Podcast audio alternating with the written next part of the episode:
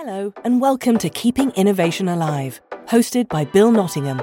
Sit back and dive in with us as we speak with corporate innovators and founders that are driven to keep innovation alive.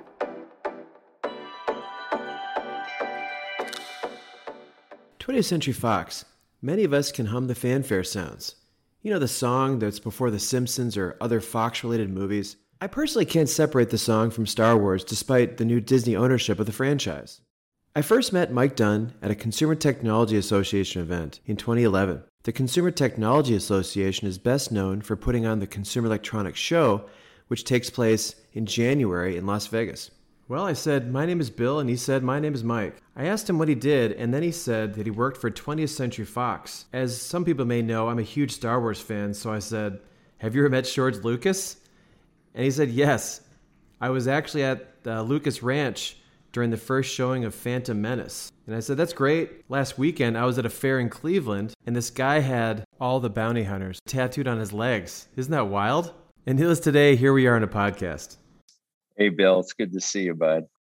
Mike's going to sit down and talk with us today about his time there to help us understand some of the industry challenges and how his team overcame some of those.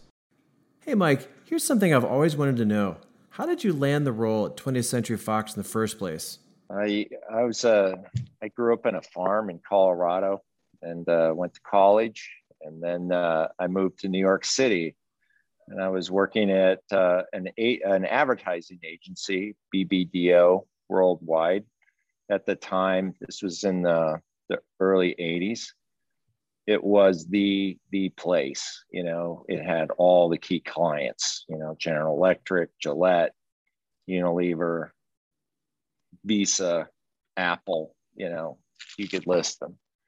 And uh, they had this training program, and you spent three years in this training program going from account to account, which was a, a great learning experience because you would see how, you know, the car business works. And then three months later, you'd see how the razor blade business works, and then the soda business, and so on. And then after that that training program ended, basically everyone in town was trying to recruit the executives that came out of there, and I was recruited by a joint venture just down the block on Sixth, Sixth Avenue uh, called CBS Fox. That company was designed to address the home viewing market. At the time, you know, there was Betamax and there were VHS. Some of the studios didn't actually believe in that format but both CBS and Fox did. And so they formed this joint venture to go after the market. And at the time, we had literally 50% of that market that was just doubling every year. It was really populated by mom and pop video retailers that were springing up in small towns across America. Done haphazardly, there was like 12 distributors that would service these little mom and poppers, and we would sell films into these distributors, which then turn go into these smaller territories and, and sell them off. That was my first foray into, into Hollywood if you look at it from there, you know, what are the big steps? Hollywood was one of the first global industries, right? We went global with theaters in the 40s and the 50s. You know, in the 80s, we went global with, in a 10 year span, became the number one profit center um, for Hollywood, took Hollywood to a completely different level.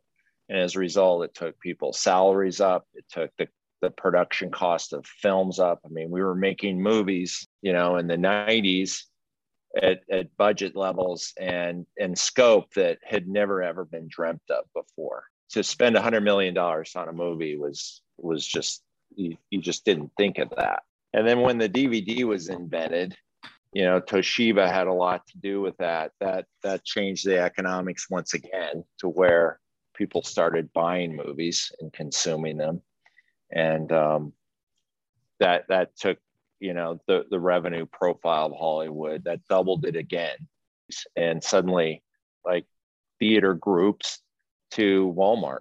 I mean, for all of Hollywood. So really, before DVDs, people really didn't buy VHS.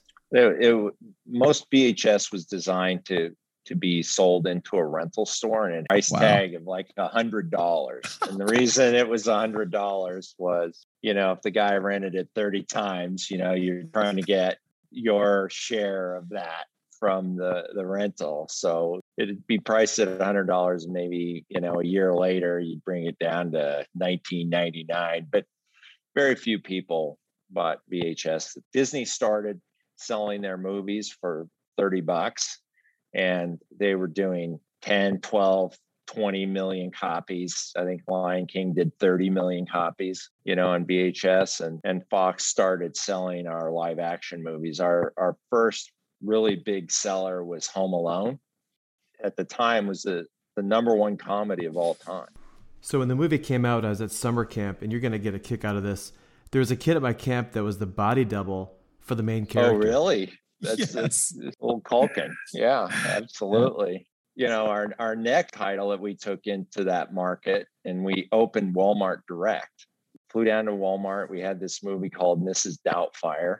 Mrs. yeah. Doubtfire um, was was managed in the studio by this lady Elizabeth Gabler, who mm-hmm. was young at the time. She turned out to just be a hit factory her entire life, even to this day. Go down the list of Elizabeth Gabler films, and they're just all massive, great hits. None, no two alike. Devil Wears Prada, just a list of fantastic films. But anyway, so we went to Walmart. We we had distributors at the time. And the distributor, their whole thing is to make sure that they're out of stock, right? 500,000 cassettes and they want to be out of stock. And the studio wants to sell as many cassettes as possible, not just make sure that the guy has no return. So we basically use the same display they were selling Hanes underwear in. No, no, don't tell me that. I bought the I bought a display full of Hanes underwear, shipped it to my office, took it to our supplier, and said we need to build something like this and put, you know, a thousand video cassettes in it and make sure it doesn't fall apart. I love the fact that that's a challenge that you right? guys invented. so we went, we we you know, Mrs. Doubtfire, and just in the United States and Canada, sold 12 million copies. You know, at 1999. Did Hanes even know that they were part of that no, one? they didn't. They didn't. and we we we had our legal team on it, so we didn't rip off any of their IP. And here we are making 12 million video cassettes studio is like, I hope you're right on this because this seems like investing in something that we don't know if anyone will buy. A lot of these formats that were influential at the time are making a comeback now. It's it's like the 80s are back. I mean, I just saw a movie last night called 8-Bit Christmas. that's that's uh pretty good it, so then the you know the dvd business takes off and it's you know we're doing 30 million dvds on titanic we're doing 40 million on avatar things like that but you can see that the film quality is going up by leaps and bounds right jim cameron and Jon Landau had to invent technology to even make that movie right that's the story I've always wanted to know about. So, I've heard rumors that you were directly involved with James Cameron during the development of Avatar. And what can you share looking back on that time in your career?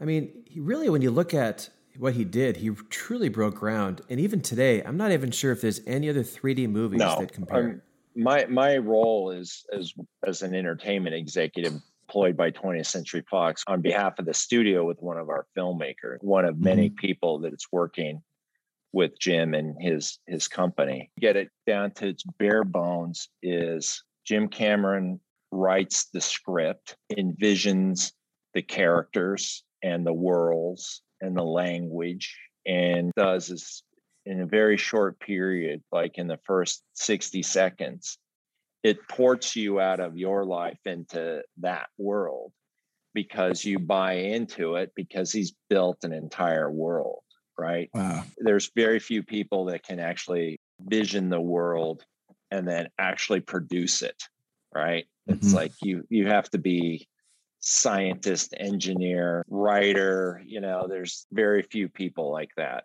if yeah. there's anyone other than him. You just you're just goes for it on original material. If you look at today, you see big budget films that are based on pre-existing franchises. But Jim, you know, Avatar, no one had a, any idea one year prior what this was going to be, and then you know he he does it, and you you'll see in those the way those films are released they grow in the theater over period over weeks and weeks and weeks. Usually, a film starts big and then it deteriorates into the first 30 days. Jim's films, because people are discovering it, they just keep growing. Avatar was still in theaters in April and it was released before Christmas. You know, that doesn't wow. happen. It's a phenomenon. So, the new James Bond movie that came out, I watched on my Apple TV. It was great. But I'll tell you what, when the new Avatar comes out, I'll finally go back to the theater. And, and that's how you get us back. You get us back with real stories, innovation, excitement, amazing 3D that's that's really only found in theaters, right? Especially when you have a filmmaker that there's no detail too small. With Jim, details matter, and you wonder why you're so emotionally moved by the film. And it's like there was no detail that wasn't thought through and presented on the screen. It sounds and it looks beautiful, you know. Hey, Mike, I think we could probably talk for another 10 minutes, right? yeah, I really want to say uh, thanks for joining me. This has been awesome. I've I've got a whole list of movies I'm writing down to watch again.